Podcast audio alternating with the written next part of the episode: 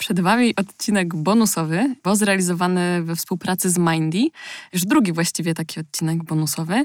Tyle, że ten jest częścią przewodnika po emocjach Poznaj i Zrozum, który dla Mindy stworzyła psycholożka Angelika Ryczek. Natomiast moim rozmówcą jest Dawid Polak, którego możecie znać z Instagrama jako Biotech Geek.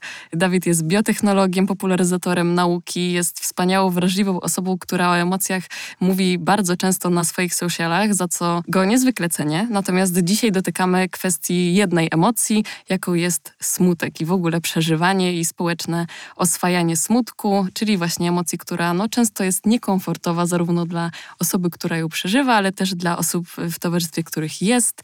Y, więc przyglądamy się temu smutkowi z bliska, patrzymy na to, jakie inne emocje mu towarzyszą, jak on się objawia w ciele i w ogóle bierzemy go na warsztat. Także mam nadzieję, że spodoba Wam się nasza rozmowa i jeżeli tak, to koniecznie sprawdźcie też kurs Angeliki, czyli przewodnik po emocjach Poznaj i Zrozum, bo jest on już dostępny w apce Mindy.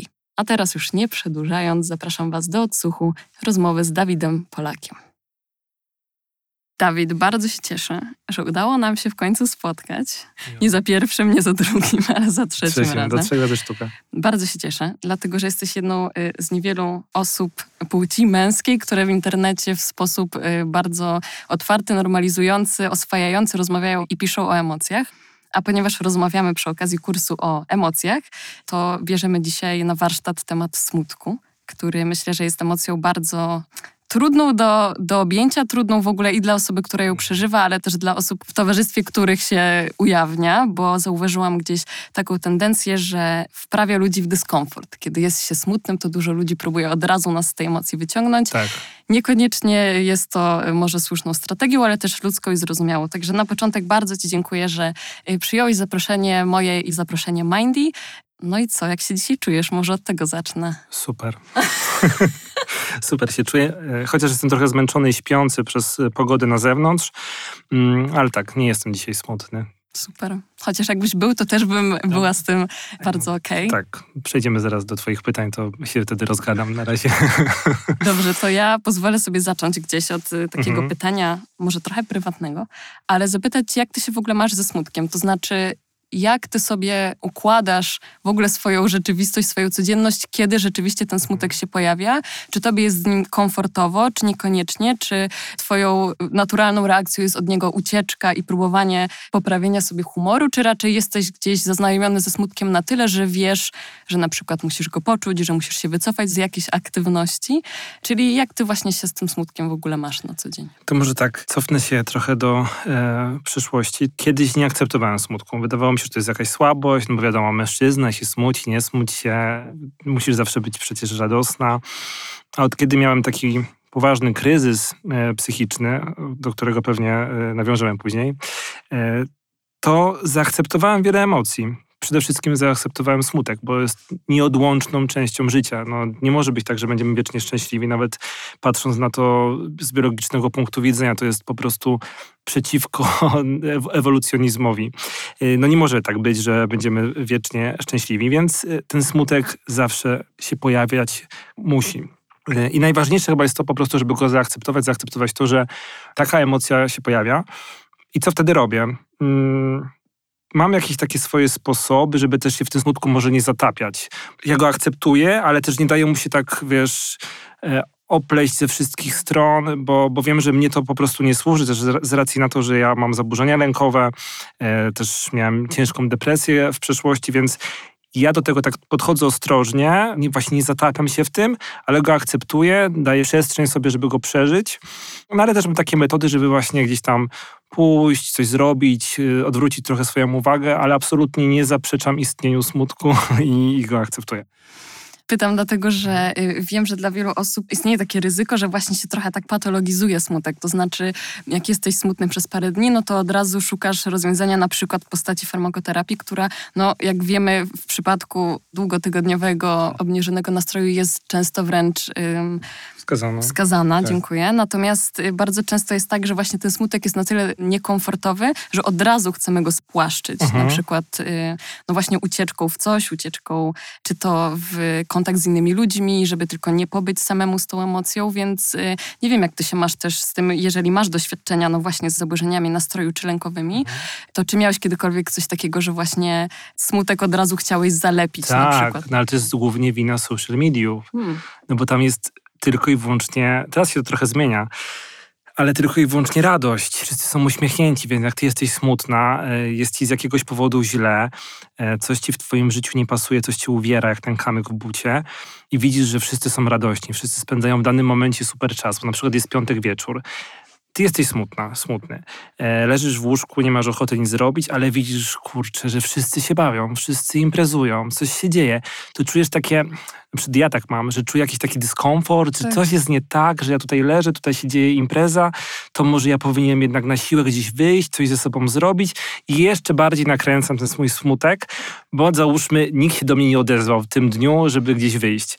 I myślę sobie, no nie, no samotność mega. Y, Jest, absolutnie przeglądam się gdzieś w tych, tak. w tych automatycznych myślach na temat smutku, które jeszcze bardziej cię pogrążają po prostu Dokładnie. w tym poczuciu, że jesteś wyobcowany, wyizolowany, nikt cię w tym smutku nie akceptuje, a ty mhm. jeszcze jesteś beznadziejny, bo wszyscy inni imprezują, a ty nie masz siły. Tak, więc wydaje mi się, że to też, w jakich czasach obecnie żyjemy, to przebodźcowanie, to, że jesteśmy z każdej strony gdzieś tam bombardowani informacjami, że mamy aż tak bliski kontakt e, z tym, co dzieje się u naszych znajomych, czy też nieznajomych, no bo często influencerzy to są osoby nam nieznajome tak naprawdę, e, nie jest dobre. Chciałbym, żeby ludzie, którzy tego słuchają i na przykład obserwują takich e, swoich internetowych guru. Na przykład Biotech Geek. No nie, akurat chciałem coś innego powiedzieć. O takich, którzy wprowadzają jakiś dyskomfort do ich życia, że faktycznie, ja mam nadzieję, że nie wprowadzam dyskomfortu, chociaż pewnie niektórych tak, e, którzy wprowadzają jakiś dyskomfort i, i tak naprawdę nie wiesz, czemu te osoby obserwujesz i po to sobie dostarczasz tych złych emocji, to po prostu daj unfollow albo ukryj tą relację, bo jest taka funkcja, tam trzeba przytrzymać, ukryj i, i święty spokój. Hmm. Powiedziałam o tobie, bo myślałam, że w inną stronę będziesz A mnie oczywiście warto myślą. Um, ciebie absolutnie warto. Zrobię to, Dawid, obiecuję. Um, Okej, okay, ale zatrzymajmy się jeszcze na chwilę mhm. przy tej może medykalizacji, bo odeszliśmy trochę w social media, ale no tak jak powiedziałeś i też otwierasz się ze swoją historią w, mhm. w książce Agnieszki Jucewicz, która będzie mieć premierę już praktycznie teraz, zaraz, kiedy wychodzi ta 12 rozmowa. października. Dokładnie. Um, więc zatrzymajmy się na chwilę, bo wierzę, że w tej historii właśnie wiele osób się może przejrzeć czyli w tym, jak właśnie ten smutek u ciebie na przykład mhm. przerodził się w zaburzenia nastroju. Mhm. Y, nie wiem, na ile on jest y, gdzieś bliżej też zaburzeń lękowych, ale na pewno zaburzenia nastroju to taki tak, klasyczny tak. przypadek, gdzie ten smutek y, zaczyna gdzieś z odległości ręki zbliżać się do, do nosa i bardzo trudno jest cokolwiek innego mhm. widzieć, bo ten smutek przysłania jakoś rzeczywistość. Jak to u ciebie w ogóle wyglądało i co ci właściwie pomagało jakoś? No bo dzisiaj mówisz, że zaburzenia nastroju już nie są twoją codziennością, więc jestem bardzo ciekawa, jak ty sobie z tym w ogóle poradziłeś. Kiedyś ten smutek, ogólnie smutek pojawiał się w moim życiu, ale to był taki smutek krótkoterminowy. Dzień, dwa, trzy. Wiadomo, to u każdego może się pojawić. A kiedy pojawiła się depresja i pojawił się, pojawiły się zaburzenia lękowe, to tak, takie wielkie kombo, ten smutek trwał nieustannie przez kilka tygodni. E, I to jest już taki smutek, który się przeradza właśnie w taką anhedonię, że nie masz radości z niczego, nie chciało mi się czytać, nie chciało mi się oglądać filmów. Nie sprawiało mi radości nic, co wcześniej mi ją sprawiało. Chciałbym, żeby ludzie, którzy czegoś takiego doświadczają przez dłuższy czas e, niż 2, 3, 4 dni, mm, wiedziały, że to nie jest normalne że to już jest moment, kiedy należy się zwrócić o pomoc do, do specjalisty i absolutnie tego nie bagatelizować. I też ludzi, którzy mają kontakt z osobami, które są w takim właśnie permanentnym smutku, żeby tym osobom nie mówiły weź się otrząśnij. E, Głowa do góry. Tak, przestań się smucić, e, wszystko będzie dobrze. To są takie dwie ważne rzeczy, o których chciałem powiedzieć, a teraz jak zapytałeś, jak sobie radziłem? Właśnie nie radziłem sobie, więc to był e, główny powód, dla którego sięgnąłem po pomoc specjalisty i też e, weszły medykamenty, mm, weszła psychoterapia i to na dłuższą metę pomogło no bo teraz już depresji nie mam, mam tylko zaburzenia lękowe. To nie są za, zaburzenia nastroju, no bo no, nie, tak, nie. tylko po prostu e, osobowości, tak? Nie, po prostu nie? lękowe. Po prostu lękowe, okej. Okay. to mam te zaburzenia lękowe, gdzieś tam się z nimi już e, zakolegowałem, ale smutek dalej się pojawia czasem.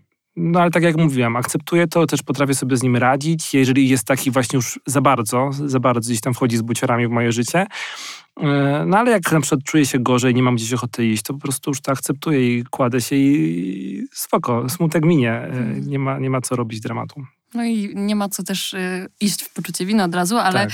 chciałabym cię dopytać też o, o rolę innych ludzi w uh-huh. tym okresie, kiedy rzeczywiście się z tym smutkiem tak mocniej mierzyłeś, bo y, wydaje mi się, że to jest też jakoś taka ważna funkcja smutku, że on nas w pewien sposób izoluje bardzo. Tak. Że on nas zabiera od ludzi i jest jakiś powód, dla którego on nas zabiera od ludzi, bo on mhm. też musi jakąś informację przekazać o tym, że na przykład coś potrzebujemy zmienić w życiu albo że coś ważnego się stało.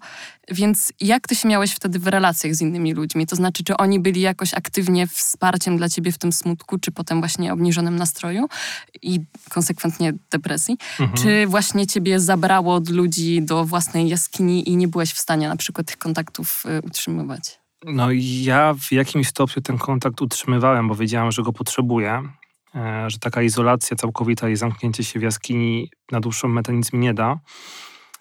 Problemem teraz z perspektywy czasu widzę, że było to, że nie każdy to rozumiał. Nie każdy rozumiał to, że ja y, mam ten długo utrzymujący się smutek. I teksty typu Dawid, ty masz depresję? Przecież ty jesteś taki wesoły. To, to w ogóle nie pasuje do ciebie. Albo weź się w garść, są gorsze problemy. Takie typowe teksty, których się nie powinno mówić, takie typowe, sztandarowe teksty, nie mów nigdy do osoby z depresją, to to się pojawiało i to myślę, że się dalej pojawiało każdego, bo to nie jest wina tych osób. To jest wina tego, że my nie jesteśmy wyedukowani, nie wiemy jak postępować i dlatego chwała Bogu za te różne kampanie medialne, społeczne, które uświadamiają ludzi, jak powinno się rozmawiać z osobami w kryzysie psychicznym. No ale tak, spotykam się z tym non-stop i tak naprawdę, no wiesz, jak dostajesz komunikat, y, są gorsze problemy, no to okej, okay, no, no, mogę pomyśleć o dzieciach w Afryce, które nie mają co jeść, ale tak naprawdę no, z całym szacunkiem do tych dzieci, y, to nic w moim życiu nie zmieni, że sobie pomyślę o nich, bo w tym danym momencie to mój problem jest największy na świecie. Tak. I to też trzeba zrozumieć, bo my też sobie często lubimy bagatelizować nasze problemy, że a, przecież inni mają, mają gorzej, mm, bo przecież to jest nic, że coś mi się tam stało. No nie. Tak. Dla ciebie w danym momencie to, co ci się dzieje, co sprawia ci smutek, jest dla ciebie najważniejsze, więc to zaakceptuj i tego nie bagatelizuj. I to też jest ważne, żeby to zrozumieć. A też te rady, że nie wiem, zrób coś fajnego, pobiegaj. Owszem, bieganie pomaga, ale to jest, mm, e, jest, do, jest dodatkiem, ale to na pewno ci nie, nie wyleczy, nie, nie, mm, nie spowoduje, że ten problem minie. Więc na początku był te, była ta kwestia tego niezrozumienia. Potem, e, jak ja już się otworzyłem z tym, co się mi dzieje, jaki jest e, mój stan aktualny, Weszło to w trochę w inne tory. Moi przyjaciele i moi bliscy, zamiast wysyłać mi takie właśnie, dawać mi takie błahe rady, weź w garść, bla, bla, bla, zaczęli mi po prostu pisać, jak coś, to jestem przy tobie, jak czegoś potrzebujesz, daj znać, pamiętaj, że jestem i to jest to, czego właśnie potrzeba, bo my nie potrzebujemy w danym momencie rad, my potrzebujemy wysłuchania, no chyba, że jeszcze nie rozumiemy tego, że chcemy się komuś wygadać, albo nie mamy, jeszcze nie jesteśmy na tym, na tym momencie, ale na pewno darujmy sobie niechciane rady, nieproszone rady, tylko zaoferujmy pomoc, żeby ta osoba wiedziała, że jeżeli faktycznie będzie taki moment, że będzie gorzej, że ma do kogo się odezwać. Bo to jest też to, że ty jesteś w tym kryzysie, gdy jesteś w tym takim obezwładniającym, długim smutku, to niektórzy boją się poprosić o pomoc. Boją się, bo, mm, bo mogą być właśnie niezrozumiani, że ktoś może odrzucić ich prośbę o udzielanie, udzielenie pomocy. Dlatego ten komunikat, jak coś, to ja jestem, pamiętaj o tym, powtarzany, odświeżany, tak nie wiem, co tydzień, co jakiś czas, jest jak najbardziej ważne. W długi SMS pamiętaj jestem, jak coś to jestem, to naprawdę bardzo dużo daje. To jest super, że właśnie odruchowo chcemy dostarczać rozwiązań osobie, która jest pogrążona w smutku, a to jest ostatnie, czego ona potrzebuje, bo ona często przez ten smutek nie jest nawet, y, to jest bardzo trudne do zrozumienia dla kogoś, kto nie odczuwa tej emocji tak. w danym momencie, ale dla niej naprawdę to jest takie uczucie, że ona nie jest w stanie tego zrobić, o czym jej mówisz. Mhm. To znaczy, no nie jest w stanie wyjść i pobiegać w tym momencie.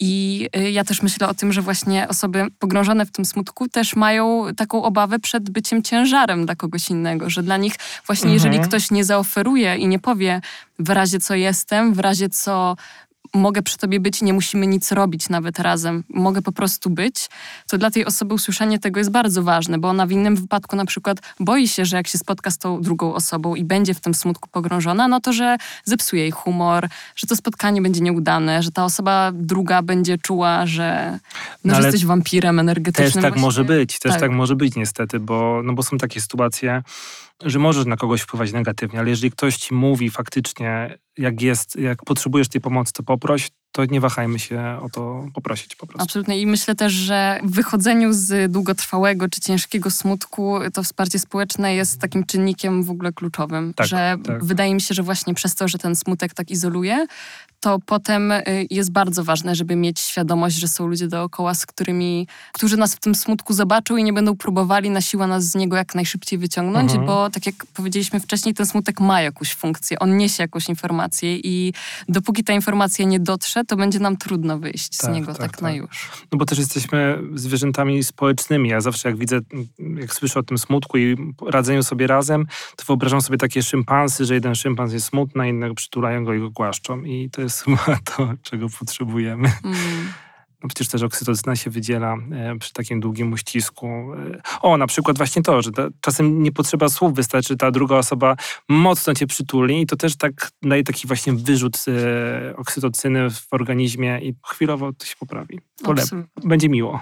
Absolutnie. I teraz y, wracając też trochę do, do Twojej historii, mhm. ale dokładając do niej kolejny kawałek funkcji smutku, o którym ja się na przykład dzisiaj dowiedziałam w mojej terapii, że smutek ma też taką funkcję, że on się pojawia wtedy, kiedy nam się dekonstruuje jakieś, dekonstruują nam się jakieś ramy postrzegania siebie albo innych, albo rzeczywistości mhm. i kiedy zachodzi jakaś transformacja, no to w obliczu tego, że nam się burzy nagle po prostu jakiś światopogląd albo to, jak siebie widzimy, to pojawia się smutek bo to jest trochę takie opłakanie tej straty, którą jest to, że właśnie nagle się okazuje, że narracja, którą na przykład mhm. zbudowaliśmy mm. o sobie albo o świecie jest no, nieprawdziwa. Czy ty w ogóle też jak patrzysz na swoje doświadczenia ze smutkiem, to widzisz w tym jakieś takie transformujące kawałki, że to były jakieś okresy, w których no, jak już wyszedłeś z tego smutku, to w jakiś sposób się zmieniłeś jednak. Tak, ja ostatnio miałem taki właśnie smutek potransformacyjny albo po uświadomieniu o tym, że moja rzeczywistość jednak nie jest taka, jak ją postrzegałem. Mm, to terapia też tak robi. Pamiętam, jak poszedłem, ja w ogóle z pierwszej mojej terapii zrezygnowałem, co było błędem, ale może nie błędem, bo też nie mówmy, że to jest coś złego. Po prostu nie czułem e, flow z psychoterapeutą, więc to była dobra decyzja, sorry. To nie był błąd. E, ale błędem było to, że zwlekałem na, z pójściem na nową e, terapię. Teraz jestem na nowej terapii, w trakcie nowej terapii. Jest całkowicie inaczej. Czuję, że to jest to. W jakim nurcie jesteś? Wcześniej byłem psychodynamicznym, chociaż z tego, co mi mówi moja pani terapeutka, jak to mówię, pani psychopani moja, to, jest, to, to było bardziej psychoanaliza, cały czas gadałem ja po prostu. Teraz jest e, integracyjna. Mm, dużo się dzieje, mam zadania domowe, dużo rozmawiam. Ja potrzebuję tego, żeby ktoś ze mną rozmawiał. Była ta interakcja po prostu i jest naprawdę fajnie. I było fajnie przez dwa, trzy pierwsze tygodnie. Potem pojawił się smutek. Pojawił się mega smutek. E, pojawiły się znowu zaburzenia lękowe, wróciły somatyka, psychosomatyka się odezwała i nie wiedziałam, co się dzieje. Mm, poszedłem do psychiatry, ona powiedziała mi, że to jest normalne. Kiedy terapia działa, ona ci burzy to wszystko w głowie i pojawia się smutek, lęk i tak dalej, i tak dalej. I fajnie, jedna z moich znajomych zrobiła taką metaforę, która mi bardzo pomogła, że porównała psychoterapię do remontu. Że kiedy robisz remont, kiedy się na niego decydujesz, że jesteś mega zadowolona, bo będziesz miał ładne mieszkanko, wywalasz, zdzierasz te tapety, wywalasz wszystkie meble, wszędzie jest kurz, się denerwujesz, masz już dość, chcesz przestać, nerwy ci puszczają, jesteś zła, smutna, y, masa różnych y, emocji, ale to jest tylko etap przejściowy i potem masz pięknie urządzone mieszkanie, z którego cieszysz się latami. I tak właśnie chyba jest też z terapią. ja już ten moment tego wkurzenia na zrywanie tapety i wszędzie obecnego kurzu i pyłu przyszedłem i teraz się robi już teraz lepiej, urządzam sobie to mieszkanko. Ale mi się podoba ta metafora. No, jest super bardzo jest. prawdziwe i też widzę takie zagrożenie, bo to, o czym teraz powiedziałeś, to są dosłownie moje doświadczenia ostatniej, mojej obecnej terapii, mhm. że na początku po prostu właśnie smutek, bardzo dużo jakiegoś rozdrażnienia, że ja tutaj przyszłam na terapię, jest gorzej. No, dokładnie tak. A właściwie to teraz widzę, że to musiało być najpierw gorzej. Więc dziękuję za podzielenie się tą metaforą.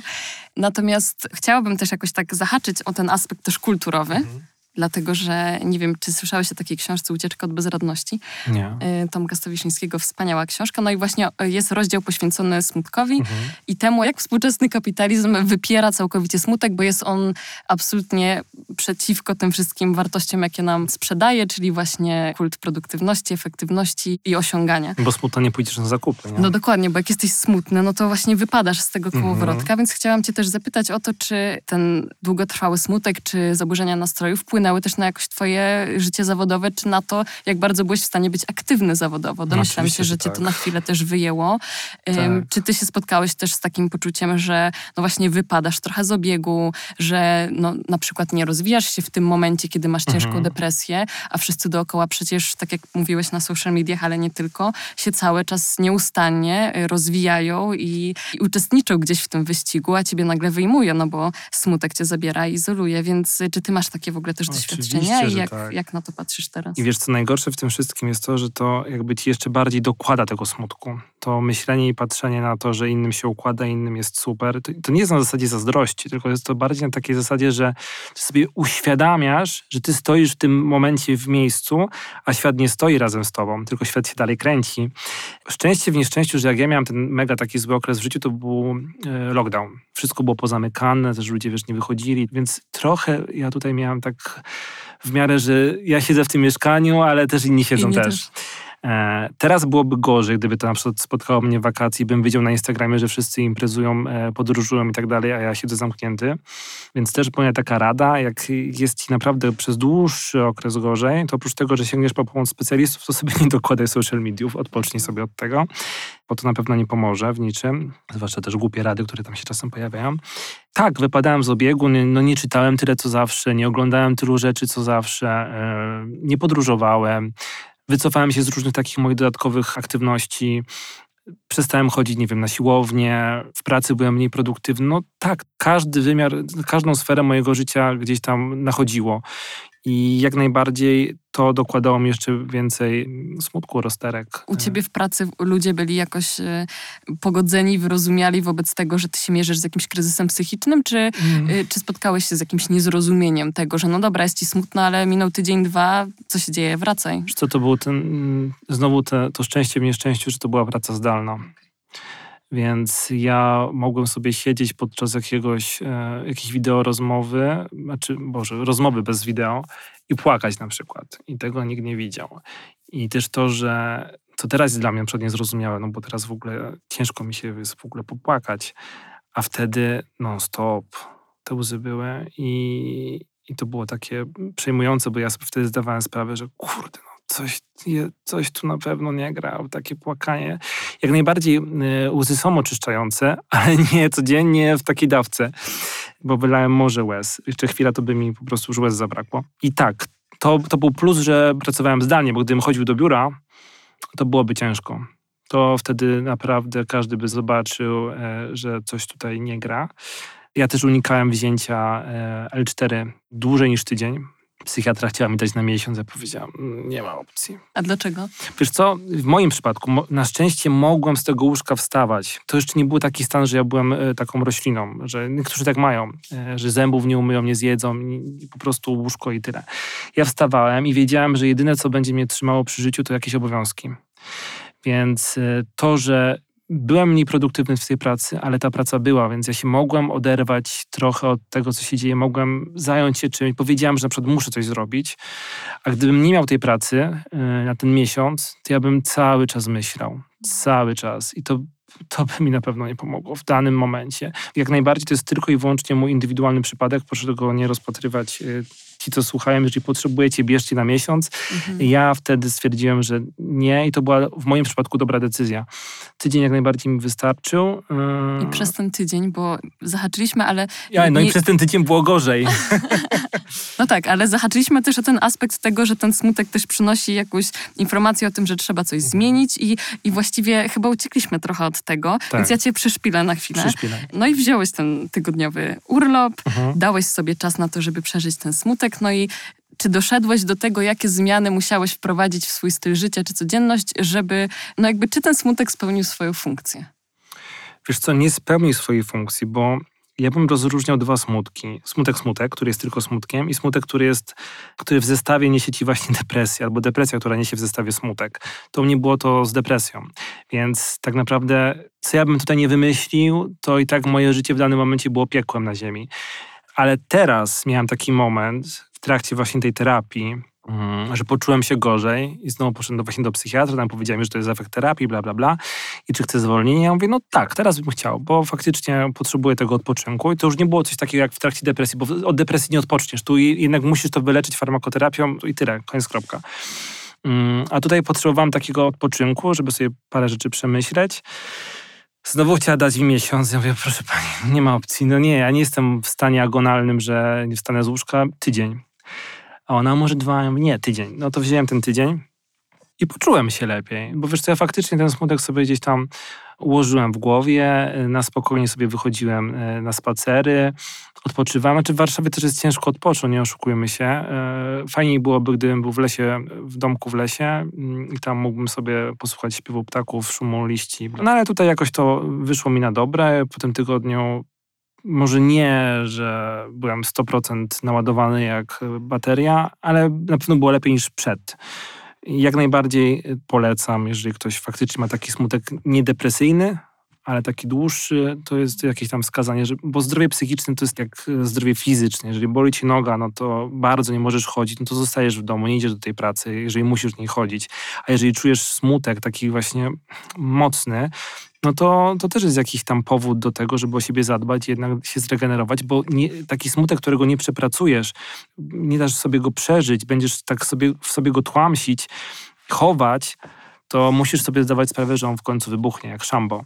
I ja bardzo długo w życiu tak robiłem, że to wszystko tak, a, wiesz, upychałem gdzieś tam do nogawek, chowałem w kieszeniach i tak napchałem te kieszenie, że po prostu popękały. No i to wszystko wywaliło. Jak już wybucha, to ze zdwojoną siłą tak, wtedy, to tak. już nie jest I tylko W najmniej oczekiwanym momencie. Kiedy tak. najczęściej jest wszystko ok. Dokładnie. Wtedy wybuchnie. Dokładnie i chciałabym, może to jest jakaś moja obserwacja, może nieprawdziwa, ale z tego, co mówisz, to ja widzę, że w takim razie, no teraz, jak już się pojawił ten smutek, mhm. w porównaniu do tego, co było wtedy, mhm. no to jednak ewidentnie się zmieniło twoje jakieś podejście też do siebie. To znaczy, to, co ja słyszę, to to, że dałeś sobie przyzwolenie na to, żeby tak. Y, na przykład odpocząć, że wziąłeś to na poważnie, zamiast mhm. próbować y, na przykład temu zaprzeczyć albo to jak najszybciej naprawić, więc może to jest też ta duża zmiana. Też. No i po pierwsze, co może najważniejsze, ja już bardziej znam też siebie, znam swoje mechanizmy, jak to wszystko wygląda, kiedy już muszę gdzieś o siebie zadbać, bo wiem, że to zmierza w kierunku takim, że może się to wymknąć spod kontroli. Więc jeżeli ja nie będę gdzieś tam czujny, nie będę zwracał uwagi na to, że taki trochę dłużej utrzymujący się smutek może być niepokojący i gdzieś tam się nie przytulę i nie, nie zrobię ze sobą jakiegoś takiego porządku, to może być źle. Dlatego po pierwsze, no, dawajmy sobie przyzwolenie na to, że może być gorzej, bo to jest życie. No, nigdy nie będzie kolorowo, wiecznie kolorowo, bo to też byłoby za fajne. Yy, I ten smutek musi być. No, on też nas gdzieś tam szlifuje. No dopiero jak jest smutek, to też można rozpoznać, kiedy jest radość. Jak była cały czas tak, radość, albo cały czas błogostan. Ja w ogóle jestem mega wdzięczny tak z perspektywy czasu, że miałem tę depresję, bo, bo zrozumiałem, jakie życie jest fajne bo widzisz, jakie może być niefajne. I kiedy są te dni, kiedy budzisz się bez bólu żołądka, to tobie się chce żyć, nie? I to życie tak smakuje lepiej. Piękna sentencja. Dawid, powiedziałeś też o płaczu, teraz powiedziałeś o bólu żołądka, więc też chciałam no. cię o to spytać, bo wierzę, że u każdego smutek się inaczej manifestuje w ciele tak. i dla wielu osób tendencją do nieczucia jest y, odcinanie się odczucia mhm. ciała. Takie po prostu latanie na odcince. Więc może to będzie ciekawe dla osób, które no nie do końca są skomunikowane z tymi emocjami w ciele i nie wiedzą na przykład, jak właściwie czują smutek, czym jest dla nich smutek, bo dla niektórych to jest płacz, ale przecież dla innych to jest na przykład rozdrażnienie i to jest jakimś zwiastunem tego, że pod spodem jest jakiś mega głęboki smutek. Czy u ciebie to był właśnie płacz, tak jak opisywałeś, czy też były jakieś inne emocje pod warstwą których y, na przykład krył się smutek, bo no, smutek jest taką metaemocją. Tam jest dużo też często złości, albo tęsknoty, albo właśnie irytacji, rozdrażnienia, więc jestem ciekawa, czy y, u ciebie oprócz płaczu też były mhm. inne jakieś sygnały z ciała, które które ci zwiastowały, że okej, okay, ewidentnie jestem smutna. To była cała gama sygnałów. Były sygnały psychiczne i sygnały fizyczne. Jeżeli chodzi o te psychiczne, to oprócz tego płaczu właśnie było rozdrażnienie, irytacja, to, że nie, nie potrafiłem się skupić na wielu rzeczach, byłem zestresowany, martwiłem się wszystkim jeszcze bardziej. Ja już ja sam mam taką predyspozycję do tego overthinkingu, tego nadmiernego myślenia, wtedy to było jeszcze bardziej, że ja wszystko po prostu tak analizowałem, rozdrabniałem na, na milion tysięcy kawałeczków. Przejmowałem się wszystkim. Jak mi ktoś coś powiedział, to od razu było, wiesz, a, dramat życiowy. A ja z ciała, no to ja też mam takie swoje rzeczy, że wiem, że to jest od, od głowy. Że jest jakiś moment y, gorszy, to, to zaczyna boleć mnie żołądek, mięśnie, głowa, drżenie, mrowienie, takie parastezje się pojawiają. Wydaje mi się, że każdy, jak już jest taki w, miarę świadomy siebie, ma taką samą świadomość głównie po terapii, czy w trakcie terapii, to potrafi gdzieś te sygnały wyłapać. I to też jest taka czerwona lampka, że wtedy trzeba się sobą właśnie zająć, zaopiekować. Ale to ciekawe, że mówisz o, jak ty to nazwałeś, te drżenia czy mrowienia? Para, parastezję. Parastezję, okej. Okay. Tak. Bo dla mnie na przykład to jest obce. Dla tak? mnie jakoś tak. Dla mnie smutek jest bardziej jakoś skorelowany z takim zwolnieniem i zmęczeniem ciała, takim poczuciem ciężkości, takim, że po prostu cię tak rozlewa na wszystkie strony. Albo właśnie z takim rozdrażnieniem, że jak mhm. jestem mocno smutna, ale się nie przyjrzę temu i nie pozwolę sobie właśnie przeżyć, to mi się przeradza smutek w złość bardzo szybko. O, I też... zaczynają mnie ludzie, którzy normalnie mnie nie denerwują, zaczynają mnie denerwować. To też, Znaczy, wiesz, u mnie też smutek idzie często w parze z lękiem. Mm, okay.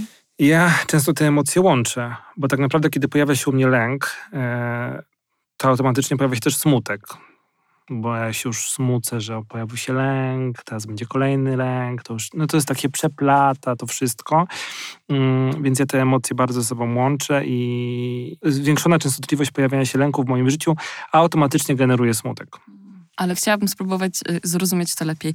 Czyli mhm. smutek dotyczy tego, że jesteś w jakiś sposób smutny i jest to skierowane do siebie za to, że znowu masz ten lęk? Tak. Czyli to się jakoś tak w jakieś poczucie winy wplata? Bo słuchaj, no bo jeżeli masz, tak jak ja mam, mam te zaburzenia lękowe, to one gdzieś przeszkadzają mi w normalnym funkcjonowaniu.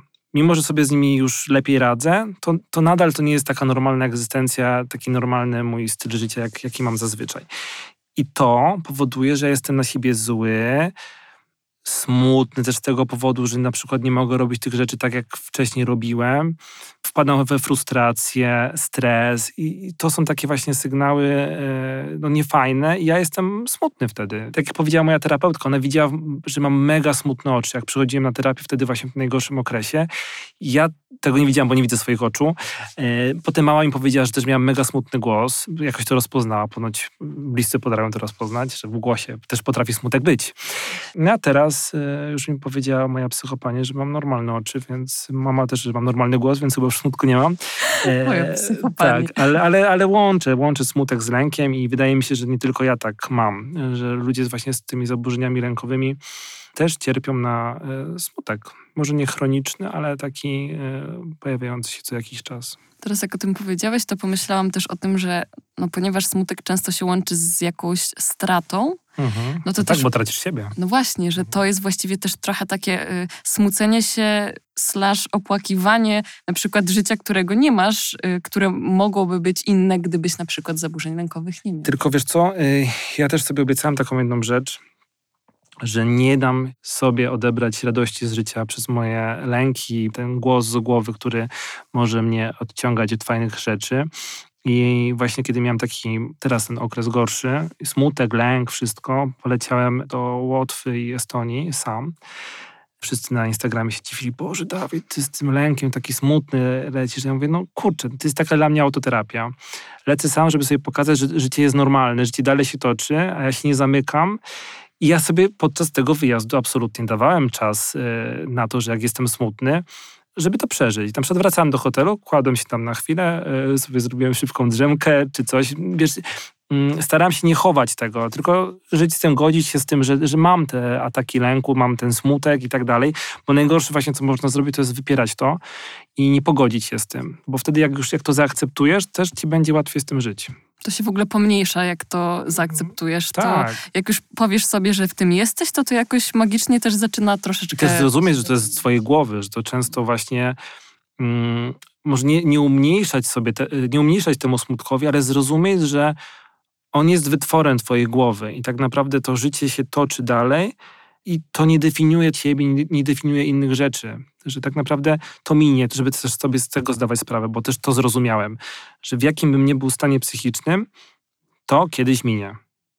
Wtedy, ten rok temu, kiedy byłem w takiej okropnej depresji, ja myślałem, że już tak całe życie spędzę, że to już będzie, kurde, do końca życia. Z kim nie rozmawiam w kryzysie psychicznym, to ten wątek się powtarza, że to jest takie uczucie, że już tak będzie zawsze. Tak, to jest jak jesteś w takim tunelu i nie ma tego światełka. A teraz, co by nie było, to owszem, będę smutny, ale ja będę miał w głowie tą nadzieję i tę wiedzę, że będzie lepiej, że się z tego da wyjść. Podoba mi się ten optymistyczny, pełen nadziei fragment tej rozmowy, więc y, Dawid, no na koniec chciałabym cię na pewno... Już koniec? Na koniec, jeszcze nie Chciałabym Cię na pewno spytać o to, mhm. jak Ty sobie teraz, już mając tę wiedzę, mając te doświadczenia terapeutyczne, mając ze sobą kryzys psychiczny, jak Ty się właśnie z tym smutkiem masz na co dzień? Nie kiedy jesteś w podróży, nie mhm. kiedy, kiedy masz urlop i jesteś na tym tygodniowym zwolnieniu, na przykład od psychiatry, tylko jak Ty się masz z tym, kiedy budzisz się danego dnia, czujesz dojmujący smutek, ale właśnie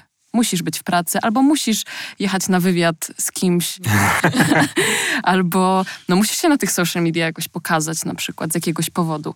Może masz live'a, y, albo webinar. No wiesz, jak ty sobie z tym radzisz w takiej rzeczywistości codziennej, normalnej, w której musisz właśnie wychodzić do ludzi, pokazywać się, pracować, bo wierzę, że słuchają nas też osoby, które nie mogą sobie na przykład pozwolić na to, żeby nie pracować przez miesiąc albo wyjechać na wakacje, tylko no ze względów, no nie wiem, ekonomicznych muszą funkcjonować albo opiekować się dziećmi, które mają. I zastanawiają mnie takie, wiesz, praktyki, które można jednak wpleść, żeby sobie z tym smutkiem jakoś, e, żeby się w nim rozgościć, ale żeby, tak jak powiedziałeś na początku, on nas nie zalał tak, że się z nim stapiamy wręcz. To teraz e, zburzę trochę ten konstrukt, który stworzyłaś. Mm, ja bardzo nie lubię słowa muszę, bo ja nic nie muszę.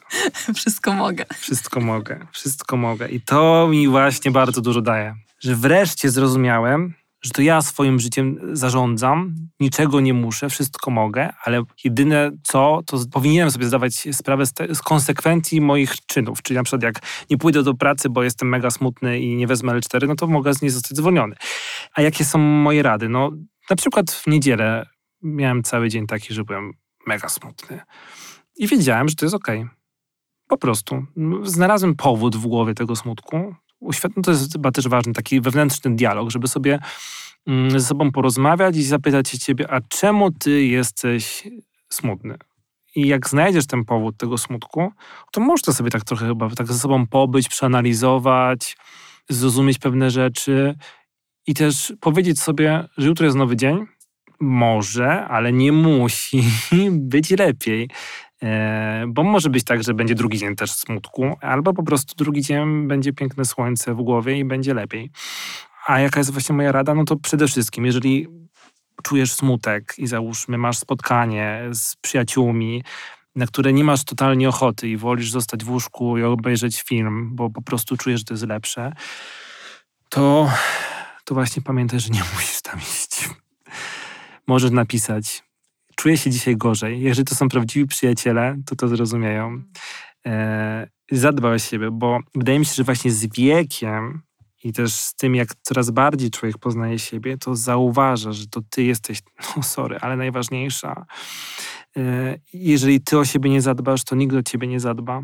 Więc jeżeli będziesz robiła coś, robił wbrew sobie, bo inni tego od ciebie oczekują, mimo że ty masz gorszy czas, czy właśnie ten smutek w twoim życiu tymczasowo zagościł, no to to nie jest wyjście, bo to tylko po pierwsze będzie rzutowało na innych, bo twoje frustracje będą się na nich wylewały, mm, mogą jakieś niesnaski wynikać i tak dalej. Jeżeli czujesz, że czegoś potrzebujesz, to tak naprawdę w większości przypadków znajdzie się jakieś rozwiązanie, żeby ktoś ci pomógł, czy po prostu powiedzieć przyjaciołom, że dzisiaj nie pójdziesz.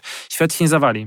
Tak. A wydaje mi się, że możesz się zawalić, jeżeli ty o siebie nie zadbasz. Absolutnie. I myślę, że w naszej głowie, kiedy to się dzieje, to właśnie myśl jest taka, że świat się zawali, albo ktoś nam odmówi, albo nas odrzuci, ale de facto właśnie odważenie się, żeby komunikować te swoje potrzeby jasno, tak. zazwyczaj się opłaca, bo zazwyczaj przynosi pożądane jakieś A jaka efekty. jest ulga, jak ty napiszesz do tych przyjaciół w końcu, że sorry, nie przyjdę dzisiaj, bo się gorzej czuję. I już taki, wiesz, ten kamień zrzucony, bo ty, bo na przykład ja tak mam, że czuję takie napięcie, że kurde... No i w ogóle też jak pomyślisz o tym, jak ty byś zareagował, zareagował, gdyby ktoś z twoich przyjaciół ci napisał jest mi mega smutno dzisiaj, nie mam siły przyjechać na spotkanie.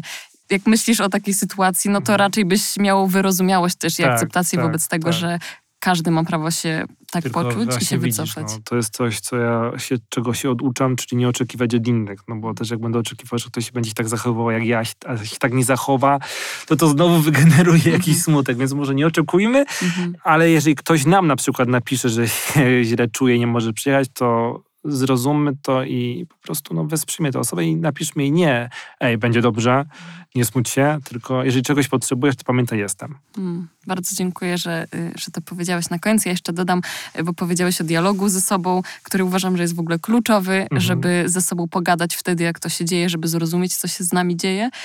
Pisanie. Pisanie jest ekstra pod tym A, takie względem. mapy myśli. Tak, w ogóle, wiesz, samo myślenie i odtwarzanie tego dialogu w głowie to jest jedno, ale czasami to też jest trudne i czasami spisanie tych rzeczy realnie, fizycznie daje ci uczucie, jakbyś zdjął z siebie jakiś Tak, ciężar, więc tak, tak. na pewno to też jest bardzo wartościowe, ale y, bardzo Ci dziękuję, że się podzieliłeś tyloma praktykami też, które wierzę, że dla naszych słuchaczy będą jakoś przydatne. Bardzo podziwiam Twoją odwagę w opowiadaniu o swoich doświadczeniach ze zdrowiem psychicznym i że robisz to w taki naprawdę bardzo y, normalizujący sposób.